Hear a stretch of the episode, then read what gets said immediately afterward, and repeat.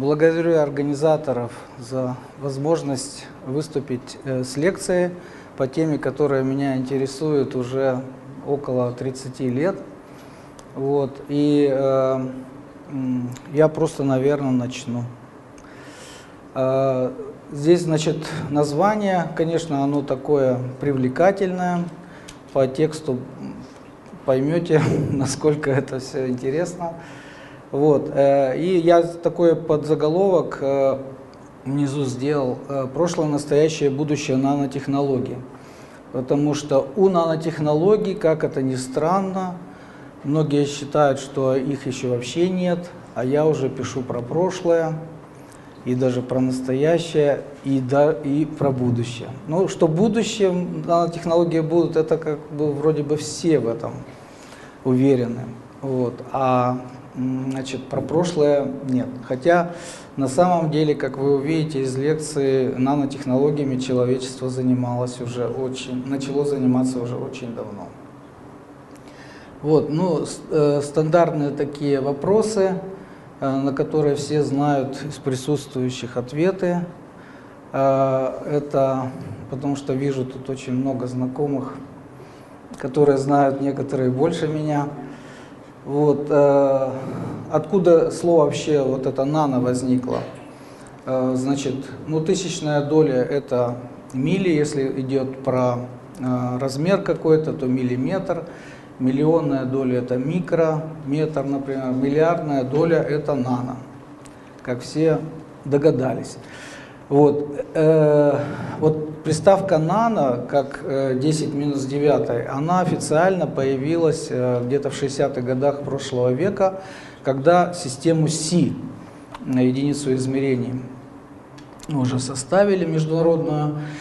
И вот там это э, 10 минус 9 было обозначено как нано, это в переводе на греческий карлик, э, то есть в переводе с греческого на русский это карлик означает. И э, это не значит, что нанотехнологии возникли после того, как придумали эту приставку. Нанотехнологии возникли гораздо раньше. Вот, как, я тоже своим студентам э, задаю такой вопрос всегда, это загадка, а как э, раньше называли нано ученые? Ученые ведь занимались этим и уже достигали таких размеров, и атомы гораздо меньше нано и так далее. И вот, и Светберг, например, получил, ну, я считаю, первую Нобелевскую премию за нанотехнологии получил Светберг. Э, значит, в конце 20-х годов прошлого века. И он называл эту единицу, но он называл ее миллимикронами. И во многих статьях старых, э, значит, это значилось миллимикронами. Вот. Но нано появилась э, приставка, и это дало возможность э, уже ну, укоротить, что ли, миллимикрон это долго так говорить, а нано это коротко, и э, такая плодотворная, что ли, приставка появилась.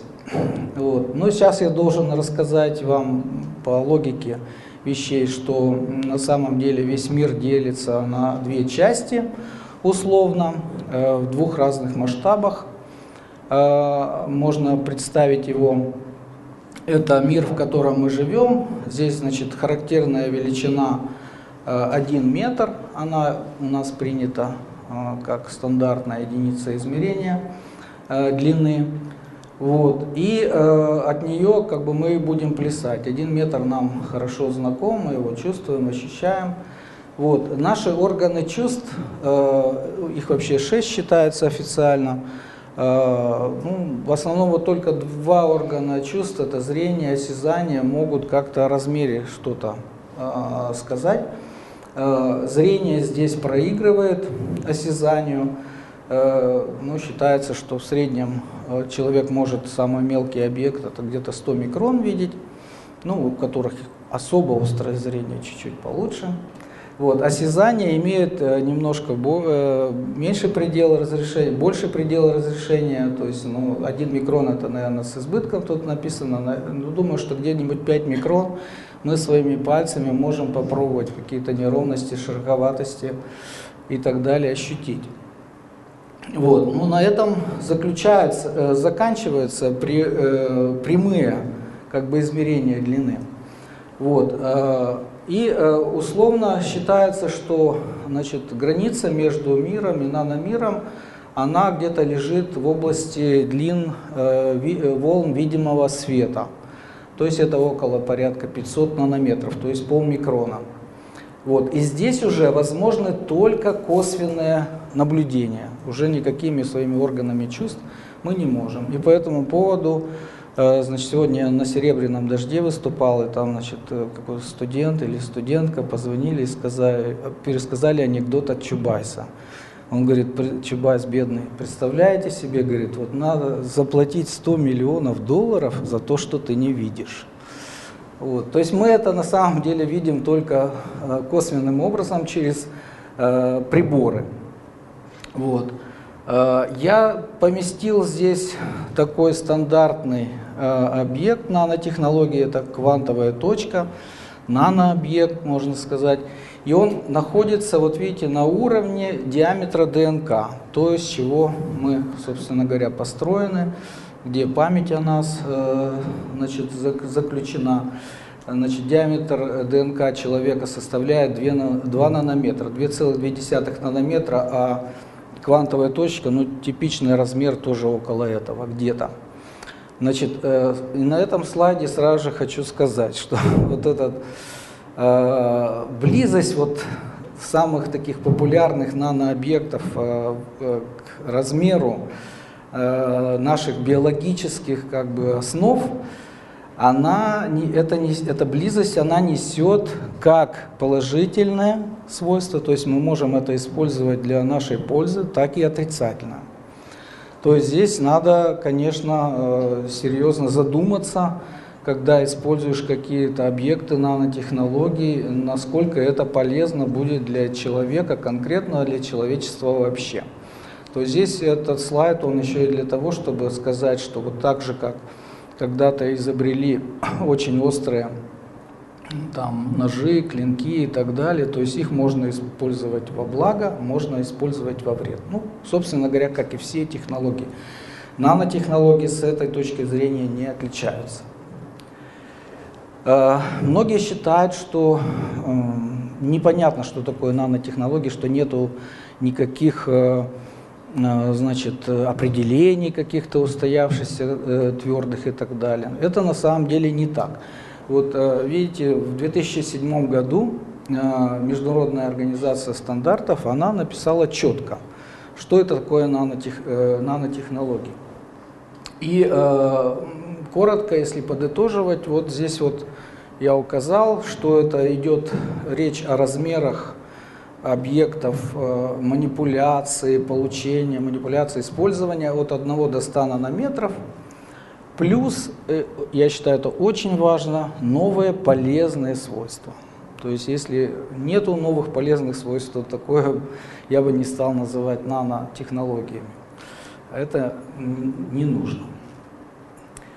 Вот. э, Теперь, значит, о прошлом нанотехнологии. Ну, я не буду начинать э, с античных времен, с Фарадея, например, еще там, ну, покажу, конечно, я из, э, поч- почти что из античных времен представителей э, нанотехнологий, объекта нанотехнологий, а также про Фарадея расскажу, то есть это середина 19 века.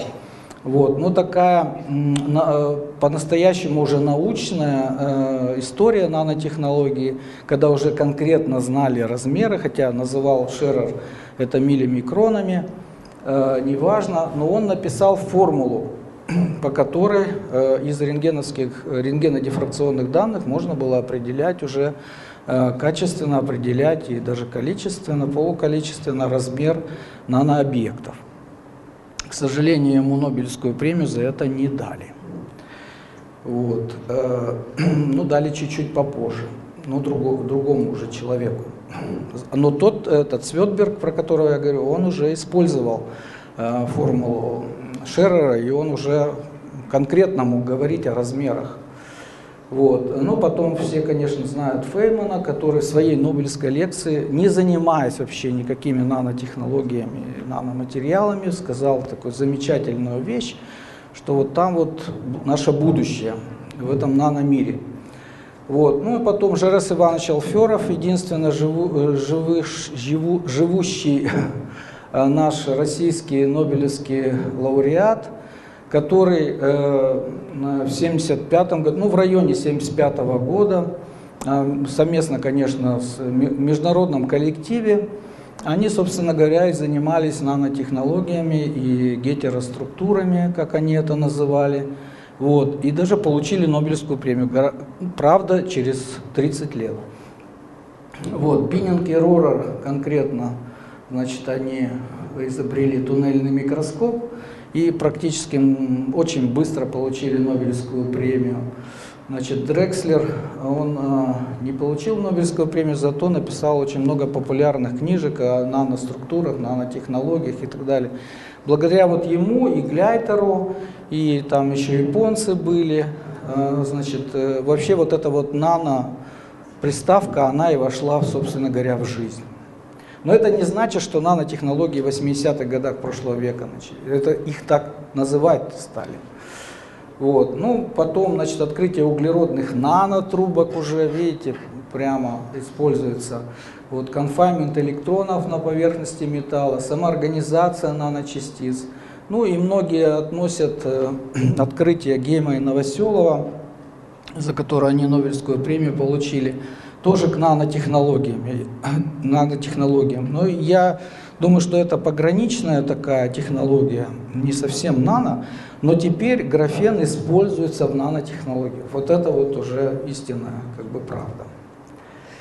Вот, э, если говорить про наш Уральский регион, то, э, значит, получается так, что вот первая статья, это была в областной газете, э, интервью было с таким звучным названием «Карлик стучится в дверь». Ну, корреспонденту просто я рассказал, что «нано» — это в переводе, значит, на русский с греческого это карлик означает, и вот журналисты умеют так красиво придумать название, вот, и, значит, это как бы дело и, и пошло здесь, хотя повторяю, что нанотехнологиями занимались на Урале еще до 94 -го года, естественно.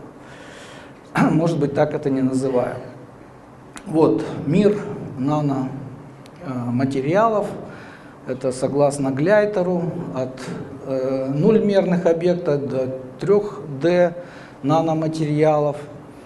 Вот. Но здесь это Биннинг Рорер уже через 20 приблизительно лет после того, как они открыли свой э, значит, э, микроскоп, а, они вот уже э, в обзоре такую вот картинку поместили, значит, где значит, говорили, что на самом деле вот это возвращение к какой-то э, эре механики, но на наноуровне. И э, здесь вот видите, пальцем э, человек атом двигает, ну, как мы уже сказали, пальцем нельзя так почувствовать, потому что палец он большой. А вот здесь вот э, уже действительно тип или там кантиливер, кончик кантиливера, значит, это уже более-менее такая адекватная картина. Значит, э, и с помощью вот этих э, нанотехнологий, которые они развивали, ну и другие тоже, вот получается такая красивая вещь. То есть стало возможным благодаря этому на поверхности атом гладкой, конечно, поверхности одного металла наносить по атомно атомы другого металла э, в такой вот загон. Коралл в переводе на русский язык это загон там, ну, для коров, для овец и так далее. Э, вот, и э, э, значит, расположили определенно 7 нанометров, то есть точность тут огромная, большая. И вот то, что мы видим в центре вот этого загона, это на самом деле электронная плотность, то есть стоячая электронная волна образуется. И она тоже была измерена в этих экспериментах. И это вот как бы все срастается, все подтверждает, что нанотехнологии в наших руках. Вот. Э, один пример я уже показал, как можно получить нанообъект. Там было 7, 7 э, нанометров. Вот. Ну, здесь как бы в качестве загадки. Значит, ну, крупные объекты, например, с помощью механической обработки можно какие-то получить, да. Молекулы, то есть э, на, э, на наноуровне, даже мельче, можно с помощью химических реакций. А вот наночастицы. Ну, считается, что все методы получения наночастиц можно на две группы разделить, э, снизу вверх и сверху вниз. Вот, здесь я это изобразил. Значит, мы не будем сильно останавливаться на физических методах получения наноматериалов, нанообъектов. Вот, остановимся на э, химических методах. Э, и, э, значит, здесь возникает сразу же задача. Ну, получил ты наночастицы, ну вот как же их застабилизировать? Они настолько неравновесные, они стремятся всегда коагулировать, агломерировать. То есть сразу же возникла необходимость их стабилизации. И, и это, это поняли практически сразу же. Вот. И, э, значит, здесь очень важный момент, что неорганическая химия какая-то, все-таки наночастицы это в основном неорганические материалы в большинстве своем, и а, органика. Вот здесь вот а, неорганика с органикой сдружилась, и это, ну, как бы, э, вот начало того, что нанотехнологии – это междисциплинарный объект, то есть междисциплинарная вообще наука. То есть нельзя вот только быть физиком, только быть химиком, только биологом, чтобы этим заниматься. Нужно э, вот э, все как бы это вот осваивать. Вот, ну, методы вот такие простые, прицепил, значит, к наночастицам а, молекулы органических веществ, и они все застабилизируют. Вот, но, э, значит, здесь вот показано моделирование, допустим, когда частицы теперь разнозаряженные. Разнозаряженные частицы, согласно закону Кулона, притягиваются, и уже вот это притяжение, оно ну, превалирует, что ли, над этой стабилизацией. То есть часто, э, во многих случаях, это, ну, то есть такое покрытие органическими молекулами не помогает. Вот. Тем не менее, такой осознанно научный результат получения наночастиц был э, сделан Фарадеем, был достигнут Фарадеем. Причем в 1856 году. Он тогда не знал, какого размера он получает частицы. Он только понимал, что это золото. И удивлялся, почему оно красное. Все знают, какого цвета золото. Да? Вот, а, значит, это, и он на, это, на этот счет уже даже научный трактат написал, вот в те, в те самые годы, а, из которого можно подчеркнуть много интересных сведений, кстати. И вот эти вот э, скляночки с э, значит, коллоидным золотом были получены, вот видите, когда, давно, и они до сих пор стабильные. Вот. И вопрос, как вот ему это все удалось. Из подручных все средств.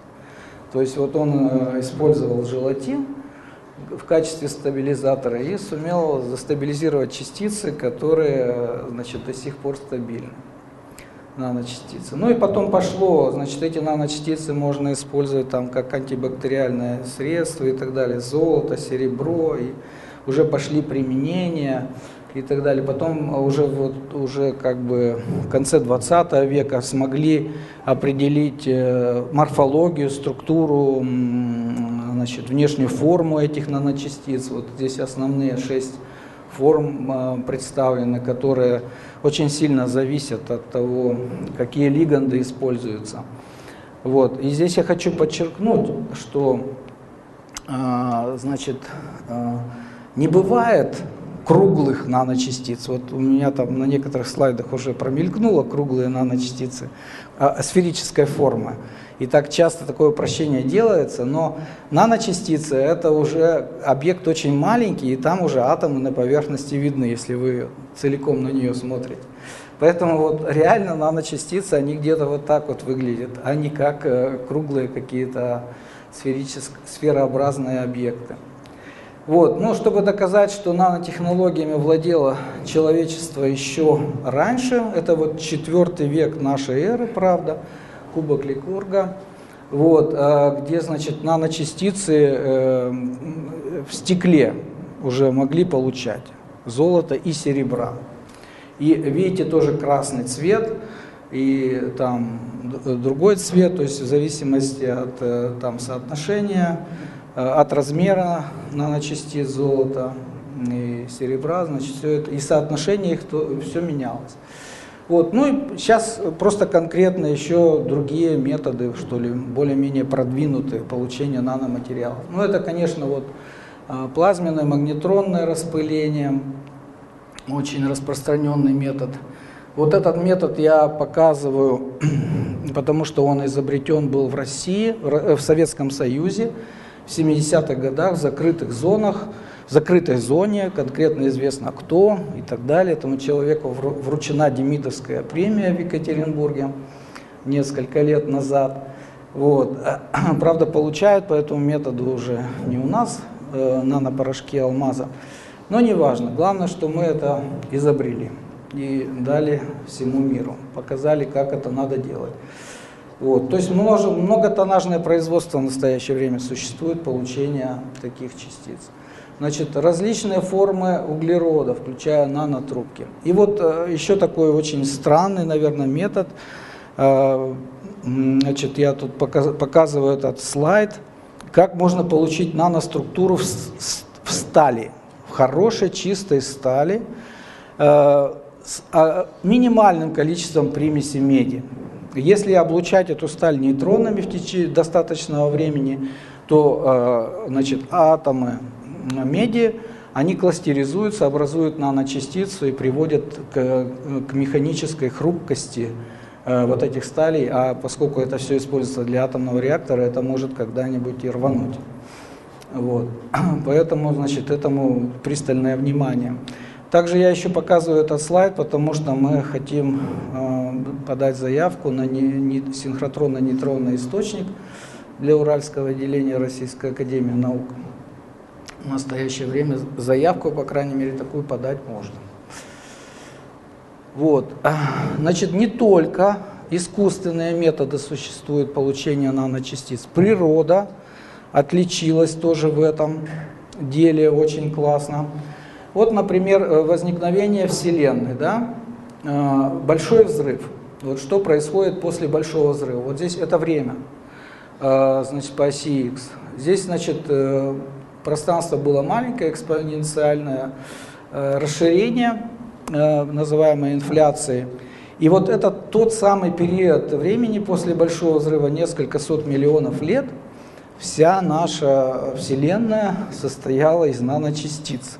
То есть, когда на предыдущем этапе образовались значит, там, ну, элементарные частицы, потом начали образовываться атомы, сначала атом водорода образовался, потом другие атомы, периодическая система элементов Менделеева, которые мы с вами прекрасно знаем. Потом они начали конденсироваться, и был такой период довольно-таки длительный, э, когда вся наша Вселенная была заполнена наночастицами. И э, показываю это почему? Потому что остались, и вот э, эти наночастицы, некоторые остались. Из многих из них образовались звезды, галактики и так далее. Но реликтовые наночастицы, э, вот эта космическая пыль так называемая, она, она существует до сегодняшнего момента времени. И если вы дома там пылесосите, э, значит, то надо иметь в виду, что там не только э, ну, пыль такого биологического происхождения, там, с улицы и так далее, но и э, есть доля космической пыли, которая образовалась вон так, так, так давно. То есть есть на самом деле не только реликтовое излучение, про которое ну, все знают, но есть также реликтовая вот, космическая пыль, э, значит, э, именно на, на наноуровне. Вот. Значит, природа вообще создавала все время наноструктуры. Вот. Э, значит, сейчас это называется подглядывание у природы или создание чего-то природоподобного. Сейчас а называется биомиметикой. Раньше это, когда я учился в школе, э, бионикой называлось. Вот э, эффект Лосса совсем известный, да, то, что вода отталкивается, значит, вода не может растечься по листьям и значит, за счет гидрофобного какого-то эффекта. Вот, э, то есть капля воды на наноповерхности. Значит, ну и потом, если будут вопросы, я могу подробнее рассказать, почему это так происходит. Но важно то, что вода, э, если попадает на такую наноструктурированную поверхность, то она вот образует такие капли, сферически подобные. А частицы, которые лежат на этой поверхности, они могут э, в эту каплю попасть внутрь и, э, значит, уни, поскольку истечь, если есть хоть какой-то наклон. Вот мы провели, значит, такой вот опыт. Если сейчас видео сработает, то я покажу. Здесь, значит, наноструктурированная поверхность э, карбида ванадия. Да, вот так вот она работает. Но со второго раза обычно работает. Во. Вот вы сейчас увидите, как э, значит, частицы на поверхности, которые есть, они капли этой поглощаются. То есть они сами по себе э, гидрофильные, понимаете, да? И все, капля утекла и унесла с собой всю пыль, грязь, которая была на поверхности. Вот именно за счет этого эффекта э, сейчас многие, значит, ну уже давно эти технологии, это технологии 90-х годов, 80-х прошлого века. То есть делают покрытие там на стеклах, на оконных, на автомобильных э, стеклах, э, значит, чтобы э, самоочищение было. То есть достаточно водичкой побрызгать или дождь прошел чистый, э, и поверхность будет чистая. Вот, фотоника. Я не считаю, что это нанотехнология, но все показывают, я тоже хочу показать. Э, что, значит, вот тоже посмотрели у природы, как, значит, устроен хитин, это фотонный кристалл, или у опала, и по этому примеру э, делаются э, различные вот такие фотонные кристаллы, которые можно, ну, даже фантастические всякие такие эффекты наблюдать. Ну, соответственно, тоже фотохромное стекло, которое от освещения будет прозрачность свою менять, и так далее, четкость изображения, то есть для безопасности вождения и так далее. Теперь а, мы уже с вами знаем, что нанометр глазами увидеть невозможно, ощутить руками тоже невозможно. Вот. А, а как его все-таки мы видим? Ну, первое – это электронный микроскоп. Вот просвечивающий электронный микроскоп. Вот пример значит, на а, пеноникеле которые используются для катализаторов, отработанных газов, чтобы значит, не портить окружающую среду. Вот э, с увеличением идет, э, значит, э, вот. Здесь, значит, вот там был сканирующий электронный микроскоп, здесь вот просвечивающий электронный микроскоп. Видите, разрешение вплоть до атомного, то есть наночастицы вот здесь на левой стороне видны, вот как отдельные такие пятнышки, даже иногда видны кристаллографические плоскости. А если его разрешение увеличить, то видно, видна отдельная вот такая наночастица, и в ней атомные плоскости. Это не отдельные атомные, атомы, а колонки атомов. Вот. И видно тоже, что подтверждение того, что я говорил, видите, ограненная. То есть э, сферической по, э, идеальной формы наночастица не может иметь, это невыгодно с энергетической точки зрения. Вот еще один хотел аспект э, сказать, что вот вроде наночастицы маленькие, какой должен быть прибор, маленький или большой? Вот оказывается, что чем меньше частицы, которые мы хотим увидеть и изучать, тем больше прибора нужно использовать. Вот самый большой прибор на сегодняшний момент времени построен э, в Швейцарии, это значит коллайдер – вот, здесь видите, вот, а, а, окруженность только 27 километров. Вот э, энергия протонов указана и стоимость 700 миллионов евро. И э, это, это, но это для э, элементарных частиц, даже частей этих элементарных частиц. Вот, а мы хотим наночастицы увидеть. Для этого достаточно вот такой вот приборчик в 10 раз подешевле но тоже довольно-таки дорогостоящие. Например, в Гренобле вот э, стоит такой синхротрон, э, который, на котором можно хорошо увидеть наночастицы. Вот, э, здесь, значит, измерения на подобном синхротроне, правда, в Триесте, где можно вот, э, посмотреть на зарождение наночастиц. То есть синхротроны они хороши тем, что дают э, мощное излучение, и можно за короткое время снимать информацию и так далее. Вот. Не могу более подробно остановиться. Э, значит, принцип наблюдения за наночастицами, вот он основан на малоугловом рассеянии. Это рассеяние МИ, так называемое. Теория его создана в конце 19 века. И сейчас мы этим всем пользуемся. Также другие очень тоже крупные установки, которые сейчас модно называть мегасайенс, это нейтронные источники. А, значит, здесь вот показано излучение Черенкова, а, голубое красивое очень излучение Черенкова, вот, которое точно связано уже с нейтроном. Если бы нейтроны тут не было нейтронов, то и такого красивого цвета не, не было. Э, тоже используется для того, чтобы изучать наночастицы. Теперь метод аннигиляции позитронов, электрон-позитронная аннигиляция. Тоже не буду вдаваться. То есть очень-очень много методов изучения наноматериалов, некоторые из них очень дорогие. Э, теперь э, наверняка наночастицы, наноматериалы, нанотехнологии для чего-то нужны и полезны. Вот где их можно применять? Я условно написал физике, химии, биологии, медицине, хотя здесь можно перечислить все, что у нас вообще есть. И строительство, и, э, в общем, ну я не знаю, нету такой области сейчас техники э, у человека, где бы наноматериалы, нанотехнологии не внедрялись. Вот. Э, здесь перечислил я, для, почему это важно для физики. Это новые квантово-размерные эффекты, новые кристаллические структуры, для химии развитость поверхности, огромное число оборванных связей.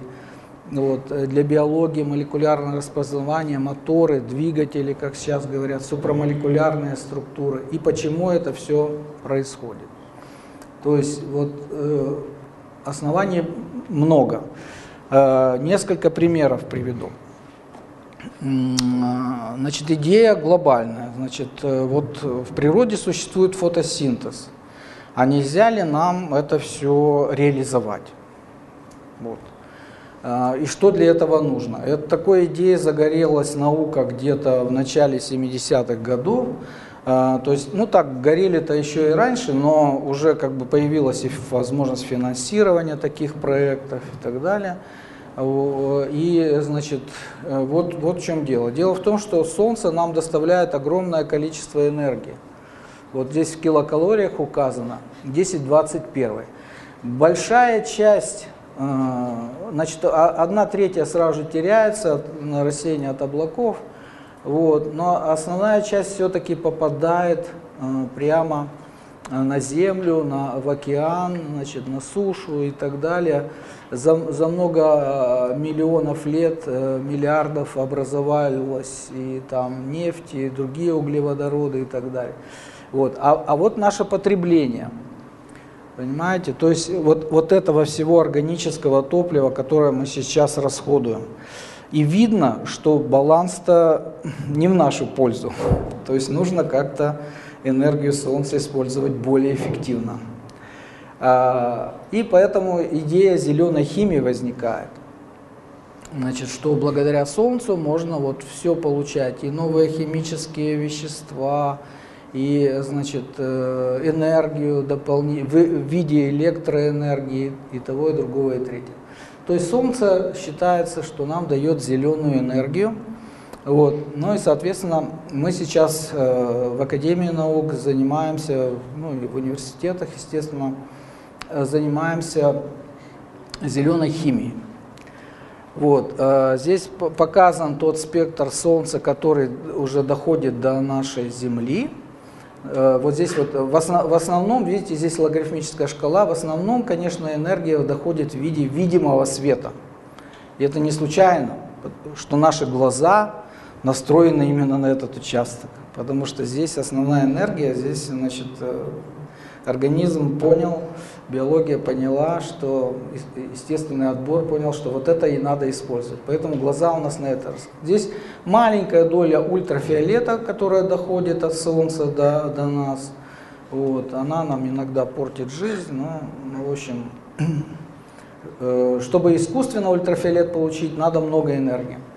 Э, другой подход – это э, образование, ну или производство водорода так называемая водородная энергия. И здесь вот вы видите, значит, вот это плохо, тут много переделов надо, вот это плохо, ну, то, что, все, что было, плохо.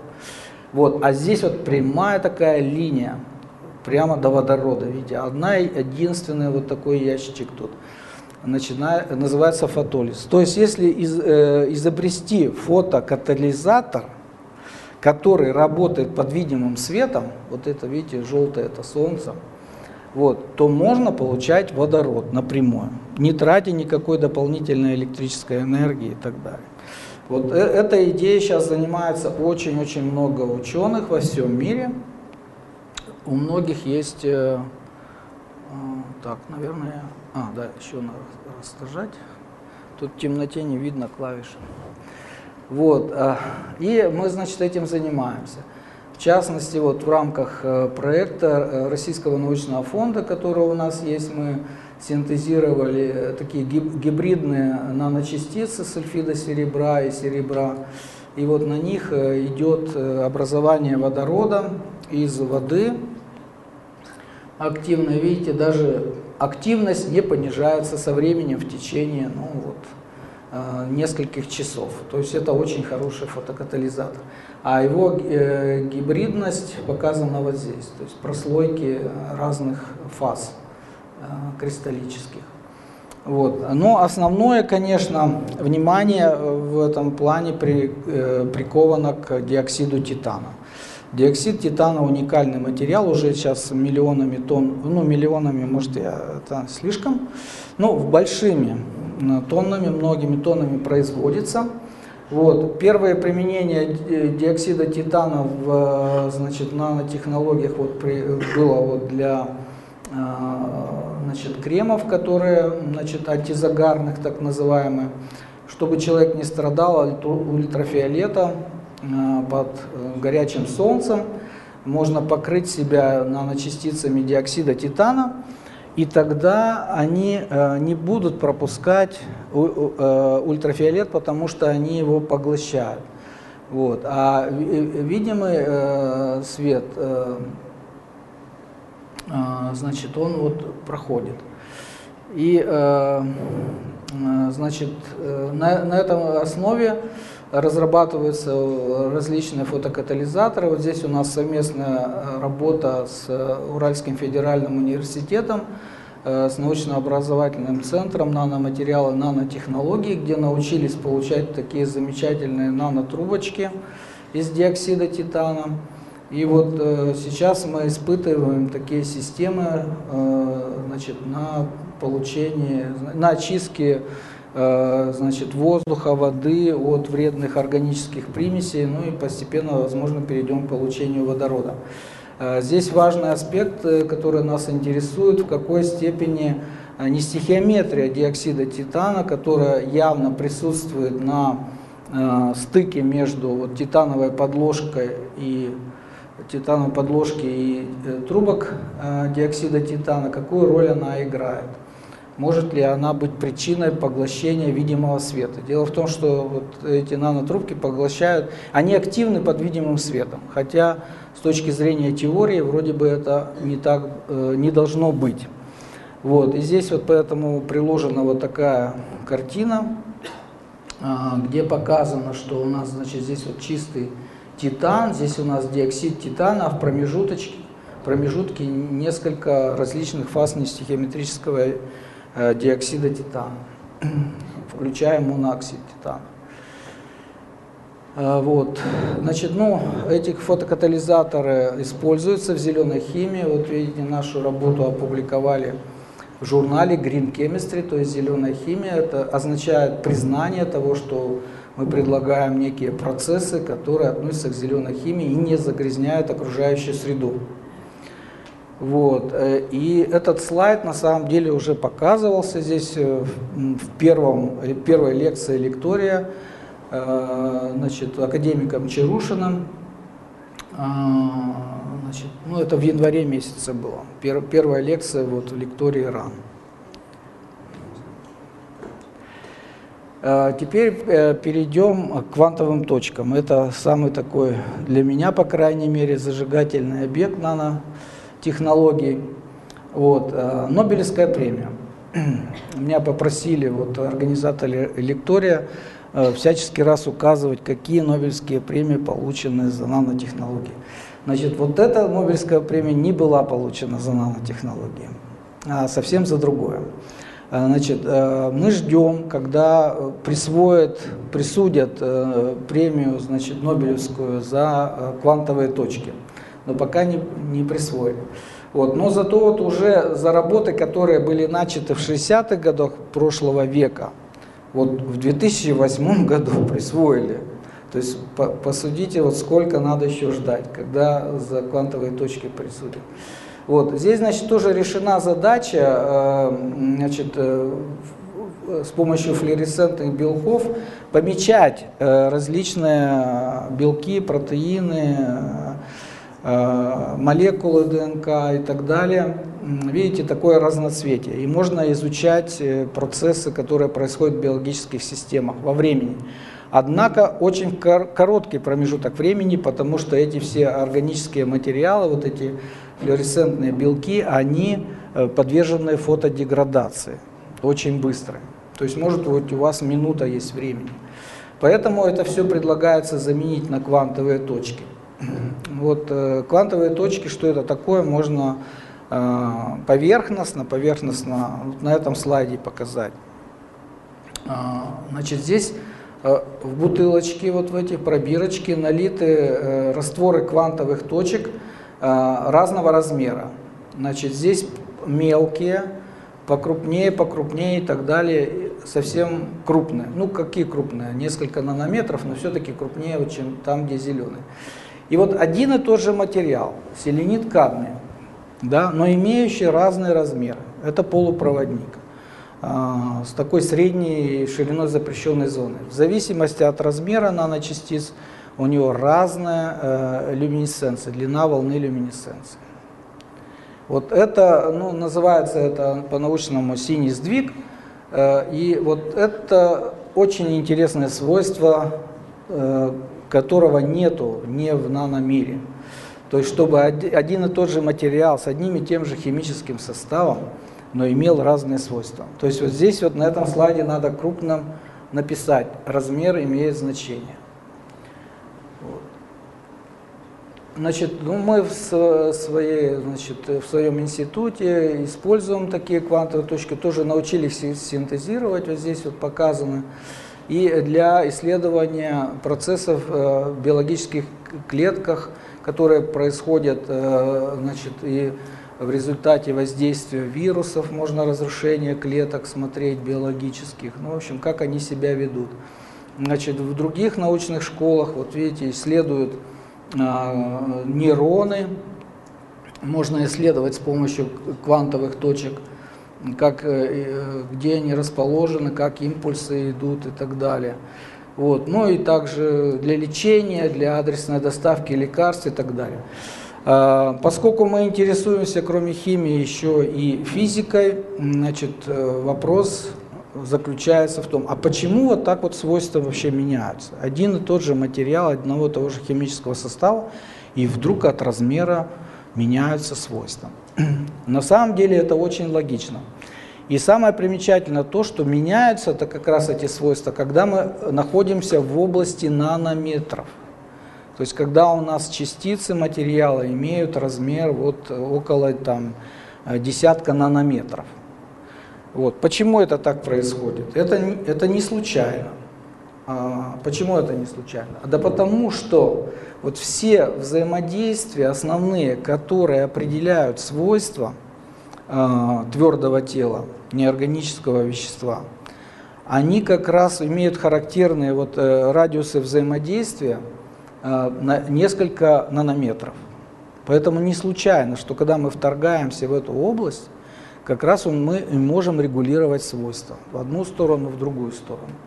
И вот это вот так происходит. То есть, э, если мы возьмем вещество 10 микрон, у него будет одни свойства, 10 нанометров того же самого вещества будут другие свойства. И это уже как бы многие понимают. Это не только ширина запрещенной зоны в полупроводниках, это и температура перехода в сверхпроводящее состояние, это и механические свойства, э, твердость там, э, подобные свойства, магнитные свойства и так далее. Ну, то есть очень многие свойства так вот изменяются. Это называется размерным эффектом. Вот. Ну, немножко про обычные материалы, которые в нанотехнологиях тоже являются признанными.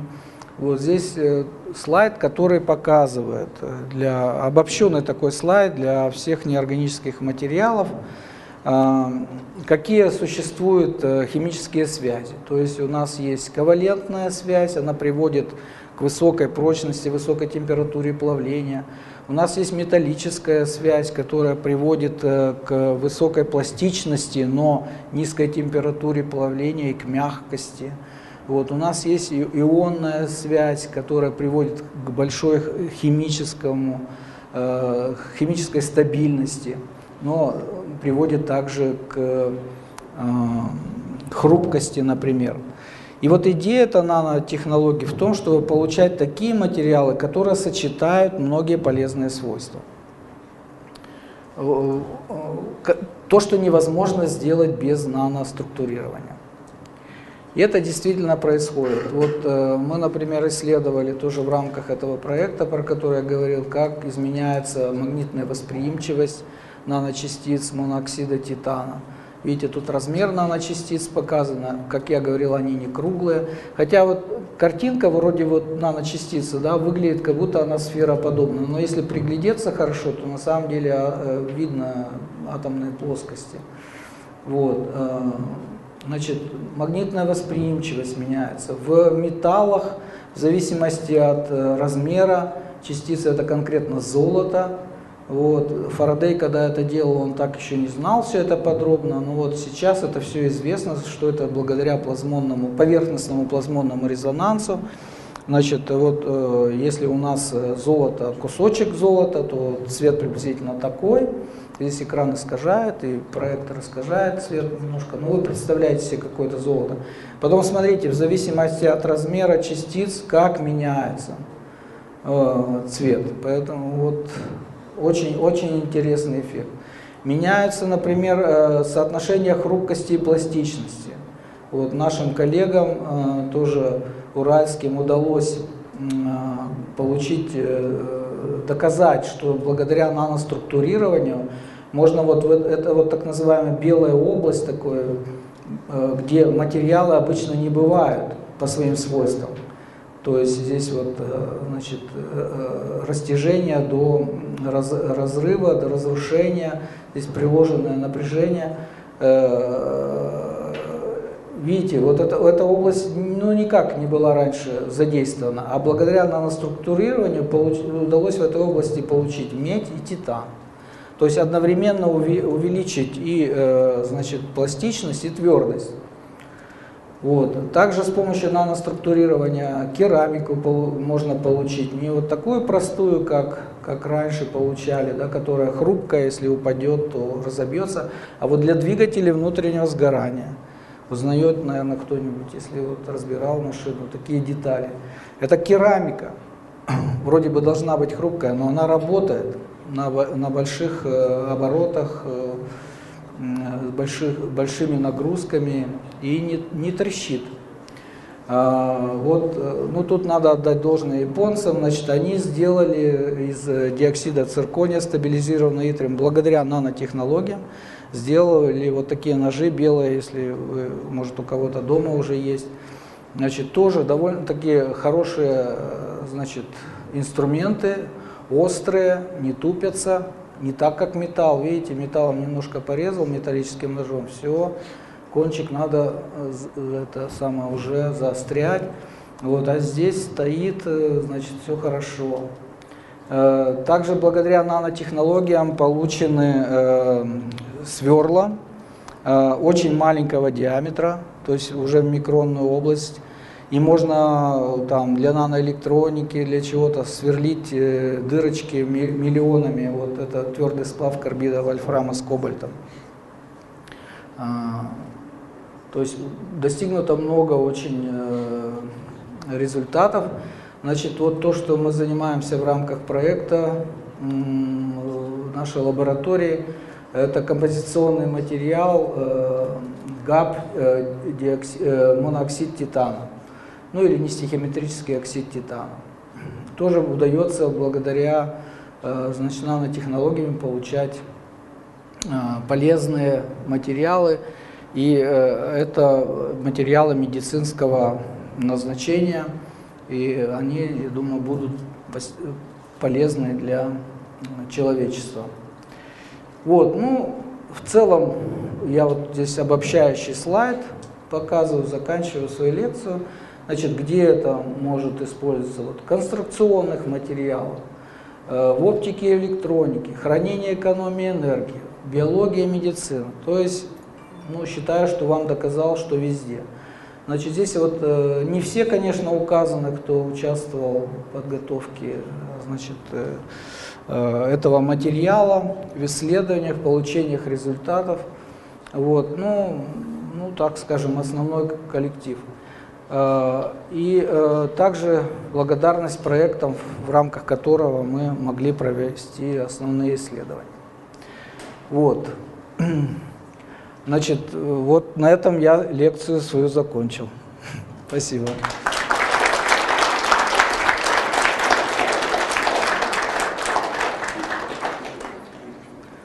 Если воп вопросы есть, так, ну давайте. Там у нас еще один микрофон есть. Добрый вечер. Вопрос из такой плоскости. В году 2008 у нас наша власть, при поддержке журналистики, естественно, строили целую кампанию с нанотехнологией. Это будущее, будем их вкладывать. Об этом очень много кричали. Говорили, какие-то нанобинты, например показывали этот один. Э, однако последние несколько лет что-то про это перестали кричать, и даже посмотрел статистику Росстат недавно, количество ученых, занимающихся нанотехнологией в России, а это тоже показатель, зарабатывается этим, оно сократилось. Вот эта компания э, властей по продвижению нанотехнологий, она что дала вам, вот, как исследователю, вашим коллегам, в практическом плане? И почему она прекратилась? Спасибо, действительно очень такой важный вопрос. Э, я как сейчас помню эту кампанию, как она начиналась. Она началась не в 2008-2007 году, когда президент Российской Федерации с экрана телевизора произнес впервые слово нанотехнологии. Потом образовалась Роснано, и так далее. Ну, э, это все равно положительно, хотя денег мы много из, вот, от этой компании конкретно мы не получили, вот, но это дало нам какую-то вот психологическую, что ли, поддержку, что мы работаем в правильном направлении. Вот, начали образовываться лаборатории, которые, но с финансированием другим, конечно, вот, э, которые на нано, научно-образовательные центры, различные. Ну и вообще в целом это э, помогло, я, я считаю. То, что сейчас это может быть не так шумно, вот, э, и сегодня я говорю, вот на «Серебряном дожде» меня пригласили интервью, значит, удивились вообще, значит, ведущие, что нанотехнологии вообще существуют уже. Они, они считали, что они когда-нибудь, наверное, будут существовать. Но я думаю, что я вам доказал, что это на самом деле уже было в прошлом, в настоящем и будет в будущем. Еще, может, вопросы какие-то? Да, да, коллеги, пожалуйста. И только большая просьба представляться, когда а. вы э, перед тем, как задаете вопрос. Спасибо за лекцию. Я Нина Михайловна, пенсионер. У меня такой вопрос. Ближе к микрофону. Есть э, дронный коллайдер, вот, да, вот в Швейцарии. А у нас в России есть и где? Значит, коллайдера у нас нету, но у нас есть э, то, с чего начиналось все это, да, например, в Дубне, есть различные ускорители, где аналогичные процессы. Россия вообще во многих э, работах впереди планеты всей, как говорится. Вот, э, у нас в Дубне есть очень хорошие значит, ученые, правда это международный коллектив, и мы можем новые изотопы получать, новые элементы, которые в природе нету и так далее. Также есть у нас, э, в России фактически, в Советском Союзе был первый синхротрон в мире построен в Новосибирске. Вот. Э, в Курчатовском институте сейчас есть синхротрон. Все делается немножко медленно. Но сейчас, вот последние дни, э, значит, э, власть нас полюбила, как-то наука, и, э, значит, начинают обещать, что, значит, вот будут, будет, будет поддержка. Вот в таких вот больших проектах. Может, по существу кто-нибудь, по нанотехнологиям вопрос задаст. А, пред- Представьтесь, пожалуйста. Прицкал Михаил, ученик Сунцурфо. Э, Получается обычно как? Химические процессы проходят как? Мы что-то смешали с чем-то, оно как-то так раз, получилось что-то новое. Никакой регулировки, как сказать, там. Мы не можем отслеживать, как именно это прошло. Но недавно ученые смогли соединить два отдельных атома воедино, полностью, получается, как это, их, им управляя при помощи лазеров, цунами токов. Так вот, данная технология существует, получается, уже. А Какие ваши задачи данная технология сможет решить? Какие задачи у вас сейчас нерешенные из-за того, что такой технологии, может существовала, она нужна была, а сейчас она есть, и какие технологии, какие задачи она ваша сможет решить?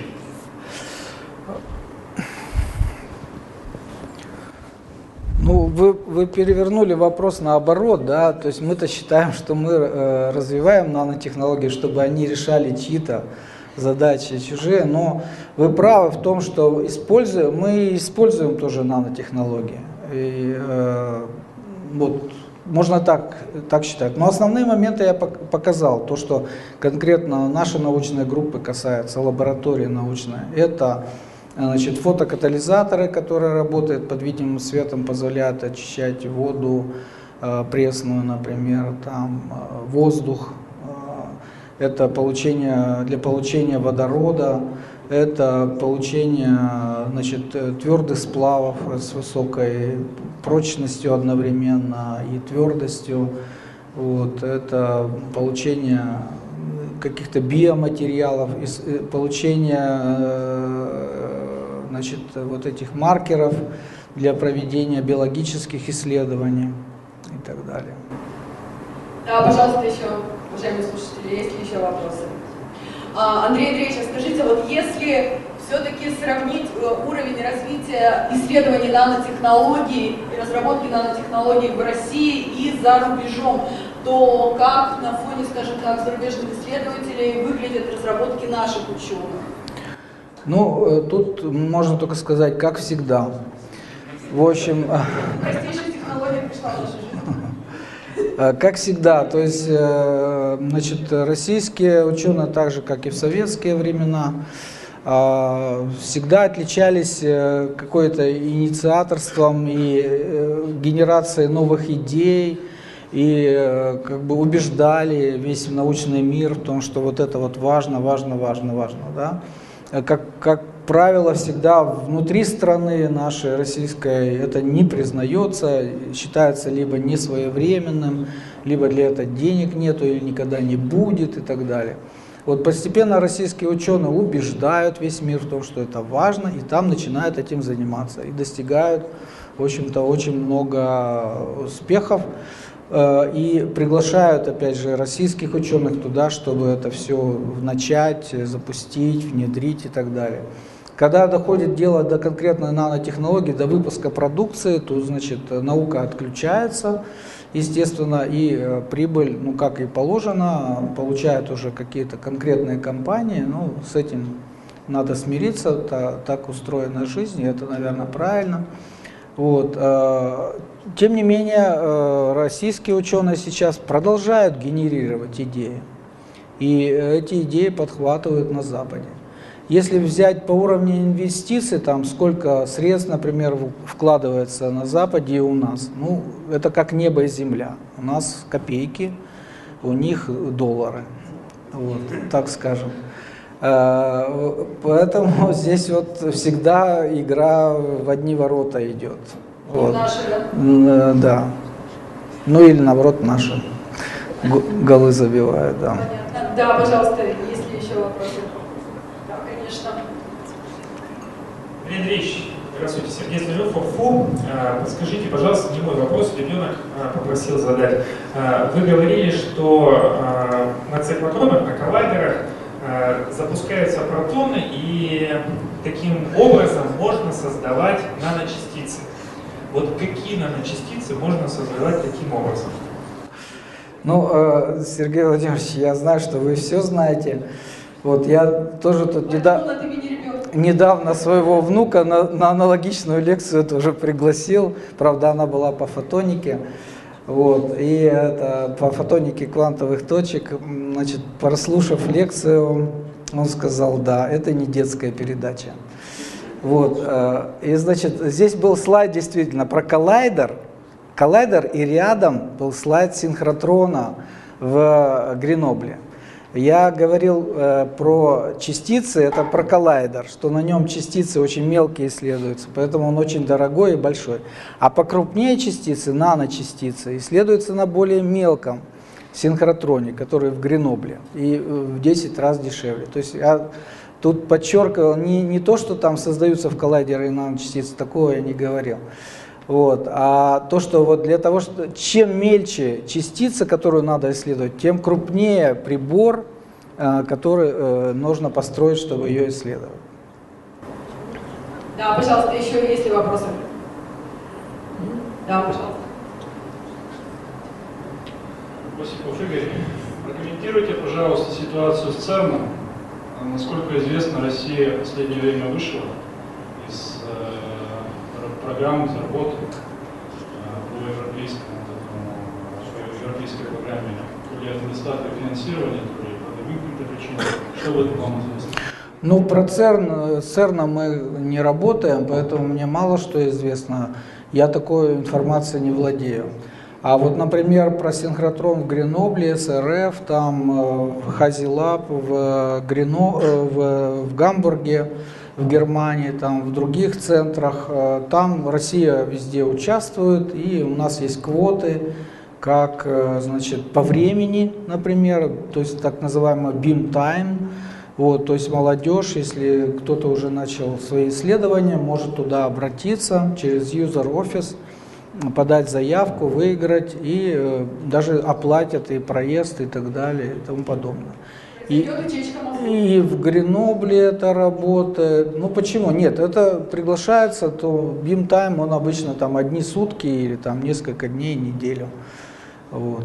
То есть это, это ездят на самом деле тысячи российских ученых. Ну, не только российских, а из Австралии, там, из Америки, со всего мира. То есть это истинно международные такие э, установки Мегасайенс, значит, где все государства вкладываются, складываются и потом используются. И, и Россия тут не отстает в этом плане. Вот для коллайдера, значит, Российская Академия Наук очень много сделала. И ее то вряд ли оттуда когда-нибудь вы это попросят, потому что вот я не рассказывал тут, э, значит, про аэрозоли, например, про многие там датчики, про металл, про ускорители. Вот э, очень много сделала Россия. Есть ли еще вопросы? Да, пожалуйста. Э, В последнее время э, техпроцесс процессор компьютера это 14 нанометров и, по-моему, уже 12 нанометров. Ну, закон Мура уже давно не соблюдается. Но уже давно посчитано, что меньше техпроцесс, 8 нанометров, 6 нанометров, он будет невыгодным и в плане, получается, в техническом и в экономическом. Что вы думаете по этому поводу? Я согласен полностью. Это, вот я, наверное, даже на некоторых слайдах показал это. То есть чем наночастица мельче, э, чем наноэлемент, э, наноэлектроники меньше, да, тем сложнее. Он в более неравновесном состоянии находится и так далее. Он начинает бегать вплоть до по поверхности микро- или наносхемы, да, э, при комнатных температурах. То есть его охлаждать надо. То есть трудности, которые там возникают, они ну, упираются в нерешенные проблемы. Я думаю, что и все, большинство, я думаю, так думают, э, перейдет все к квантовым компьютерам постепенно. Вот. Там, значит, э, размер э, вот этих элементов, э, значит, они ну, сопоставимы с нано или даже меньше, но благодаря квантовым свойствам вот этих ку- кубитов, Возможно параллельное вычисление, и думаю, что вот таким вот образом технологии выйдут, выйдут значит, из положения. А здесь вы правы, конечно, все уперлось маленькие размеры. А скажите, коллеги, есть ли еще вопросы? Да, пожалуйста, человек. Здравствуйте, меня зовут Береков Александр, УФУ. А, Вы говорили про зеленую химию и, в частности, про катализаторы а, из сульфида серебра. А, Вы сказали, что они позволяют из воды получать водород.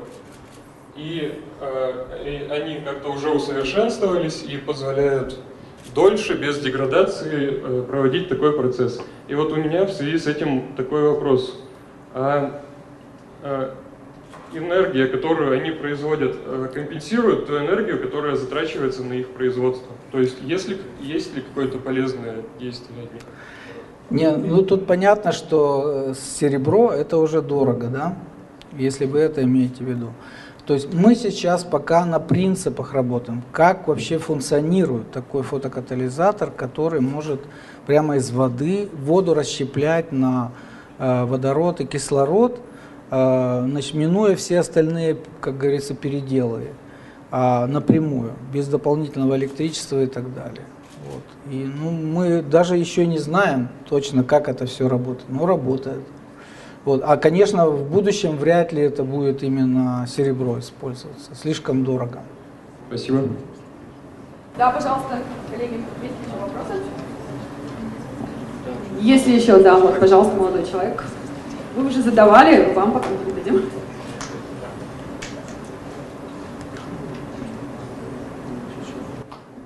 Эм, э, Здравствуйте, меня зовут Ренат Мансоров, э, УРФУ. Э, Вот, э, вы говорили вот о замечательных вот применениях фотокатализа, то есть это очистка воды, воздуха, вот, фотолиз. Но э, вот вы ну, не помянули, вы наверняка это знаете, да, э, но вот не помянули, есть еще такая тема искусственного фотосинтеза, то есть это восстановление углекислого газа до простейших углеводородов. Э, Вот, в связи с этим у меня вопрос. эм, Э, вот, э, ну, если рассмотреть искусственный фотосинтез да, в природе, э, лист растения, естественно, это не только неорганическое вещество, там же также есть макромолекулы, какие-то большие образования органические. Вот, э, э, как вот влияют вот эти гибридные структуры, во-первых, диоксида титана с полимером? Вот. Как-то вот есть такие работы полимер, макромолекулы, потому что э, ну, фото- фотосинтез вот, природный, вообще такая ну, загадка большая, да, сих пор. Там также идет расщепление воды, фотолиз, да, но там э, большую роль, конечно, играет, э, доказано уже из этого макро- макроструктуры белков, вот, вот, как кто может Ну, э, вы, вы затронули очень живую тему. Значит, се- сейчас кто хоть что-то представляет себе в этой теме, да, и напишет хорошую заявку, получит очень большие деньги. Потому что сейчас вот это очень горячая тема, она пошла. Мы вот э, участвуем в конференциях международных, а, да, и самые вот э, успешные ученые, они сейчас разрабатывают эти технологии. И даже кому-то что-то там удается. Мы, к сожалению, вот к этой проблеме еще не подключились, но уверен, что за этим будущее. Пока у них не сходится там баланс дебет с кредитом, да, вот то, что вы сказали, всякие трудности. Но, конечно, э, перед наукой сейчас вот этот вопрос поставлен. И именно из СО2 делать, ну, все, как природа э, фотосинтеза. А про фотосинтез я показывал слайд. В принципе, да. Ага. Эта проблема не решена. Вот для молодежи это очень актуально. Там актуальность, там э, буквально несколько лет назад Да. институт. Да, да, да, да, да, да, да, да. Вот это вот именно сейчас это происходит. Но э, в России тоже, конечно, э, есть ученые, которые этой проблемой занимаются, в частности, в Институте катализа Сибирское отделение Российской Академии Наук, и, естественно, в Институте органической химии Российской Академии Наук, наверняка в университетах российских. Но вот как-то к этому подбираются. У нас пока денег таких на это не выделяется, а там уже институты создаются. Да, пожалуйста, если еще вопросы. Пожалуйста. А, Вот такой вопрос. А вот санкции, и, которые были введены в 2014 году, они как, какое оказали влияние на вашу отрасль? Имеется в виду на российские нанотехнологии? Ну, Например, у, у, у биологов они негативно влияют, достаточно сильно. А вот у вас нанотехнологии. Ну, санкции это уже как-то в политическую область. У меня лекция не на политическую тему. Но Именно вот на вашу для науки вообще изоляция это плохо. Э, Изоляция плохо. Поэтому, ну, я, наверное, должен сказать, что плохо повлияли. Да. Из, из общей логики. А? Из общей логики. Ну, пока только слухи, пока не почувствовали. Слава богу, вот э, научный мир во, во всем мире держится друг за друга и, и русских не выталкивает. Но иногда там проскакивает такая информация, что, наверное, там куда-то в Америку там суперкомпьютер не пустят. Но пускают, пока это не касается науки. И на последнем собрании Российской Академии Наук этому вопросу было уделено внимание. И э, правительство Российской Федерации, там выступали министры всякие, ну несколько. И они э, на Академию наук вот такую задачу поставили, что вы остаетесь теми людьми, кто еще может общаться с э, Западом. То есть, ну, типа народной дипломатии, народной научной дипломатии, чтобы не потерять вот эту вот связь. Ну, Мы все надеемся, что все настроится на положительный лад. А, скажите, еще вопросы? А, скажите, Андрей Андреевич, вы упоминали имя Анатолия Борисовича Чубайса вот, в ходе вашей презентации. Скажите, вот Роснано и Российская Академия Наук, они партнеры или конкуренты, или, скажем, работают параллельно? Э, отношениях? Я думаю, что параллельно. Хотя, конечно, контакты есть и часто плодотворные, часто безрезультатные, но как бы такой вот антагонизма какого-то особого нету. Хотя бывали разные периоды.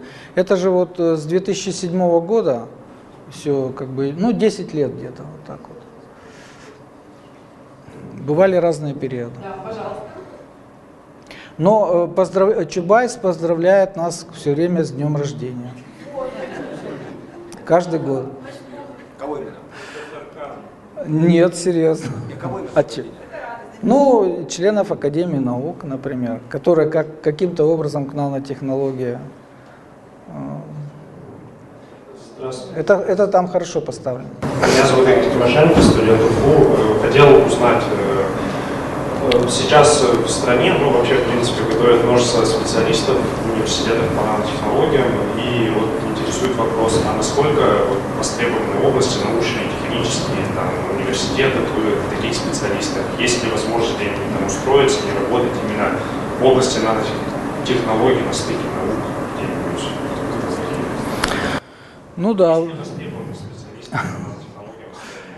Я, конечно, могу этот вопрос пер- передать в другие руки, но э, поскольку все-таки я в основном работаю в Академии наук, у нас э, такой нет прямой задачи куда-то студентов потом после окончания распределять, Э, вот, но проблема такая есть, проблема такая есть, то есть надо хорошо подумать, да, куда, куда вы потом.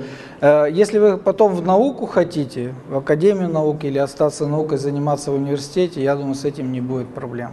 Но если вот реальную область, то это к Чубайсу, да. Надо, ну, кстати, в Сколково, то есть я уже слышу от молодежи, вот пишут заявки, их берут, да, берут. Нужны, говорят уже молодые выпускники, вот, да, по нанотехнологиям. Ну, ну, конкуренция, конечно, там большая. Но заявки надо подавать. Да, есть ли вопросы? Вы говорили, что подробнее расскажете, почему капля воды не растекается по поверхности. Да, это вопрос, э, вопрос очень интересный, да. Вот смотрите, э, здесь надо учитывать, что поверхностное натяжение, да, общ- энергию системы общую, да, она должна быть минимальна. Вот, а если капля условно лежит на такой идеально гладкой не, значит, э, не атомно структурированной, не наноструктурированной, не атомно структурированной, но на таком, на континуальной какой-то поверхности, да, то она, скорее всего, растечется. Потому что тогда будет это самое минимальное состояние. Если теперь нано, а нано в виде вот таких вот остриев, да, наверх, то есть такие иголочки. Но нужно в идеале иголочки такие сделать, да. Что, какие возможности есть у этой капли? чтобы не быть шариком да, большим. Например, распасться на, на, в каждой луночке, распасться на мелкие капельки. Понимаете? А они наноструктурированы на уровне двух нанометров. Вот э, в частности в, в лотосе, э, на листах, э, листках лотоса, да, это порядка двух нанометров. То есть вот из такой большой капли должно образоваться миллион Э, из сантиметровой или несколько миллиметровой капли должно образоваться миллион маленьких э, капелек, нанокапелек. И посчитайте энергию, учтите поверхностное э, натяжение, вы поймете, что это процесс невыгодный. Поэтому э, поверхность гидрофобная, хотя она может быть сделана из гидрофильного материала, но морфология поверхности дает вот такой вот эффект, что капли невыгодно распадаться на мелкие-мелкие капли и растекаться по этому поверхности. На, на вот этом, на этом игра. Есть ли еще вопросы? А, скажите, пожалуйста, вот э, не секрет, что в принципе значительная, значительная часть бюджета очень многих стран, включая нашу, в общем-то составляет а, один из источников это, безусловно, ресурсы. Можно ли спрогнозировать природные ресурсы, нефть, газ и так далее, дают значительный прирост бюджету? А, помогают ему сформироваться. Скажите, можно ли спрогнозировать, что в будущем Россия будет жить за счет нанотехнологий, за счет высоких технологий, за счет прорывных технологий? Есть ли такая тенденция сегодня? Ну, мы об этом все мечтаем, и за, за этим наше будущее, я думаю. Потому что мозги вот, э, в Российской Федерации очень хорошие людей. Это только это нас может спасти, не нефть и газ. Понятно. Есть ли, коллеги, еще вопросы? А, если нет, то можем поблагодарить Андрея Андреевича за интересную лекцию. Да, молодой человек. Здравствуйте, Дмитрий Мохов, УФУ. А, как сказал один из предыдущих ораторов, закон Мура уже давно не соблюдается, и, пожалуй, прав. И у меня вот с этим, в связи с этим такой вопрос. За счет чего в будущем будет происходить увеличение вычислительных вычислительных мощностей за счет углубления вот туда, вот в нано или даже в пика область, или за счет использования каких-то материалов, которых, так скажем, ну, свойства которых немного отличны от свойств обычных проводников, как, допустим, графен или вот трехмерные аналоги. Ну, графен, безусловно. Я думаю, ну или графеноподобные материалы, да. То есть перейти, значит, от объемного какого-то вещества к Э, двумерному веществу это сразу же преимущество, да, над этим вот э, очень многие работают. То есть из графена делают оксид графена, к нему пришивают молекулы там разные и так далее. То есть очень активные исследования по этому поводу. На графен большая надежда. Но э, точно очень быстро тоже упретесь в, в проблему. Я считаю, более глобальное решение проблемы это, это квантовый компьютер. Вот. Пока что-то более крутого в этом плане, чем квантовый компьютер, я, я не слышал. А, тогда можно еще один вопрос? Вот вы сказали, что использование двумерных структур, оно энергетически выгоднее, то есть, допустим... Нет, вот... по, объем, по объему выгоднее, то есть миниатюризация, э, понижение энергии, которая тратится на эти процессы вычислительные, вот в этом плане.